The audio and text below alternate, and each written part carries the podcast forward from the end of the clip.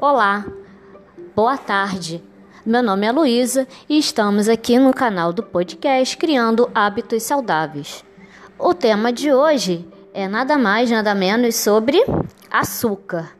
Bom, todos nós sabemos que açúcar às vezes ele é vilão, às vezes o açúcar ele é necessário, mas a gente nunca sabe qual é o real fator para a gente precisar consumir né? E qual é o açúcar ideal para a gente consumir? Isso tudo a gente vai responder hoje aqui para vocês. Bom, primeiramente é, eu vou falar sobre cada açúcar e como ele é feito, e depois a gente vai detalhar um pouquinho sobre, né? O açúcar refinado branco ou açúcar de confeiteiro, ele é a cana, né, de açúcar toda assim, mais tirada possível. Você só vai usar aquela partezinha dela de branca mesmo, não vai ficar nem amarela, o mais refinado possível. A gente tira o máximo de impureza e pega o açúcar mais comum né, mais puro dali, ou seja, a gente refina ao máximo e não tem muitos nutrientes. A gente define ele como açúcar simples, né? E existe uma quantidade que varia de gramas que você deve ingerir diariamente para cada perfil, né, de se de gênero, idade, peso, etc, tá? É, aí depois nós temos o demerara. O açúcar demerara, ele é um intermediário entre o refinado e o açúcar mais cavo. Ele é quando a gente pega a cana, né, e deixa ainda algum resíduo daquela partezinha amarela da cana. E aí por isso ele fica aquele amarelo clarinho, né? Ele vai ter um pouco mais de nutrientes, hum, principalmente do complexo B, né? Mas ainda ele não é o ideal, dependendo do seu do seu objetivo alimentar. Mais uma vez, ele também tem uma quantidade que a gente deve ingerir por dia, de acordo com seu peso, gênero, né? E aí vem o açúcar mais cavo né? O açúcar mascavo, gente, ele é como se você tivesse pego a rapadura e, e, e tivesse feito um, um pequeno processo para ele virar aquele grão, né?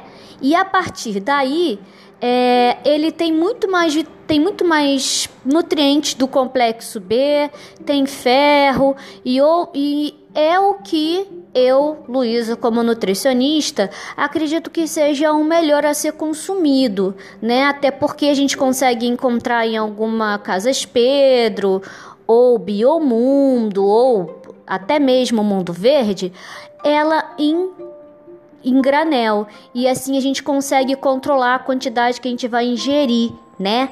Por dia, por semana, né? E mais uma vez, não tenho como determinar a quantidade, ok? Depois a gente vem com a rapadura.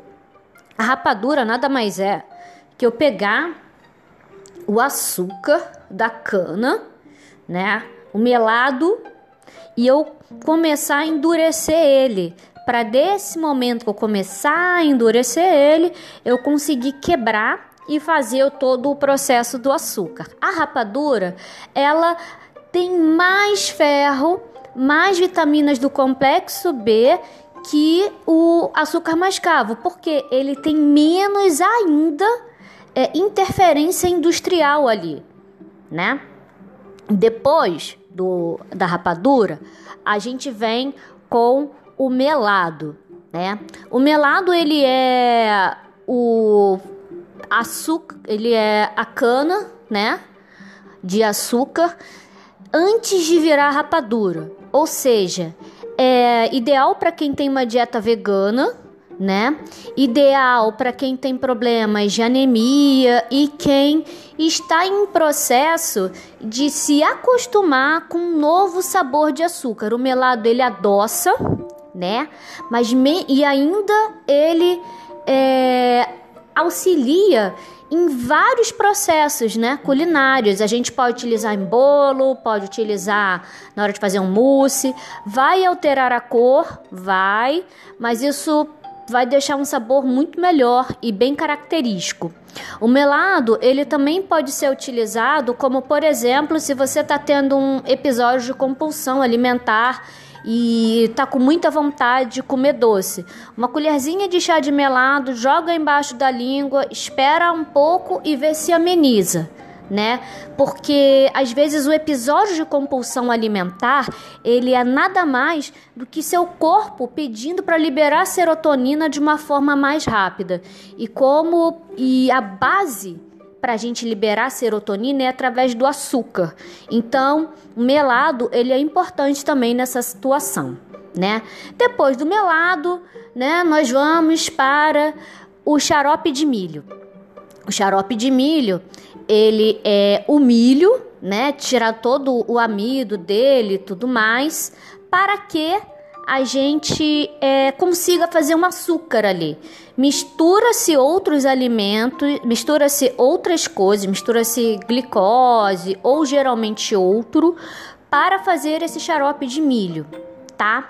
O xarope de milho ele também é liberado para os veganos, porém, entre o xarope de milho e o melado, o ideal é o melado, tá? É, depois do xarope de milho, nós vemos com mel, o mel, ele não é liberado para crianças até dois anos, porque geralmente ele vem em potes de vidro e devido ao risco da gente ter uma bactéria chamada Clostridium botulinum, que é altamente utilizada no meio estético para botox, etc. Ela não é boa para as crianças, porque pode gerar algum problema neurológico, às vezes até a morte, tá? O mel ele pode ser utilizado por pessoas vegetarianas ou até onívoras, né? O, é, uma alter, é, também é uma boa opção para quem tem compulsão alimentar e sente aquela necessidade muito grande de comer doce.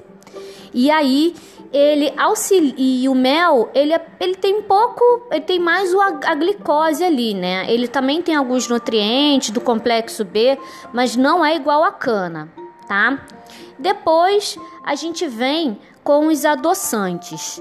Os adoçantes, é, eles são muito utilizados para quem está buscando perda de peso, né? E a perda de peso, ela não está necessariamente na restrição do açúcar, mas sim na qualidade do açúcar que você está ingerindo. Então, eu venho, né? Vou falar para vocês um pouquinho sobre cada adoçante.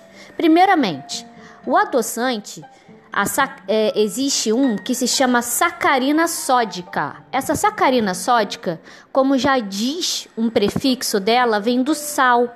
Né? Então, pessoas que são diabéticas, pessoas que têm tendência a ter hipertensão, sacarina sódica não é o ideal. Só que esse tipo de adoçante ele é muito utilizado junto com aspartame.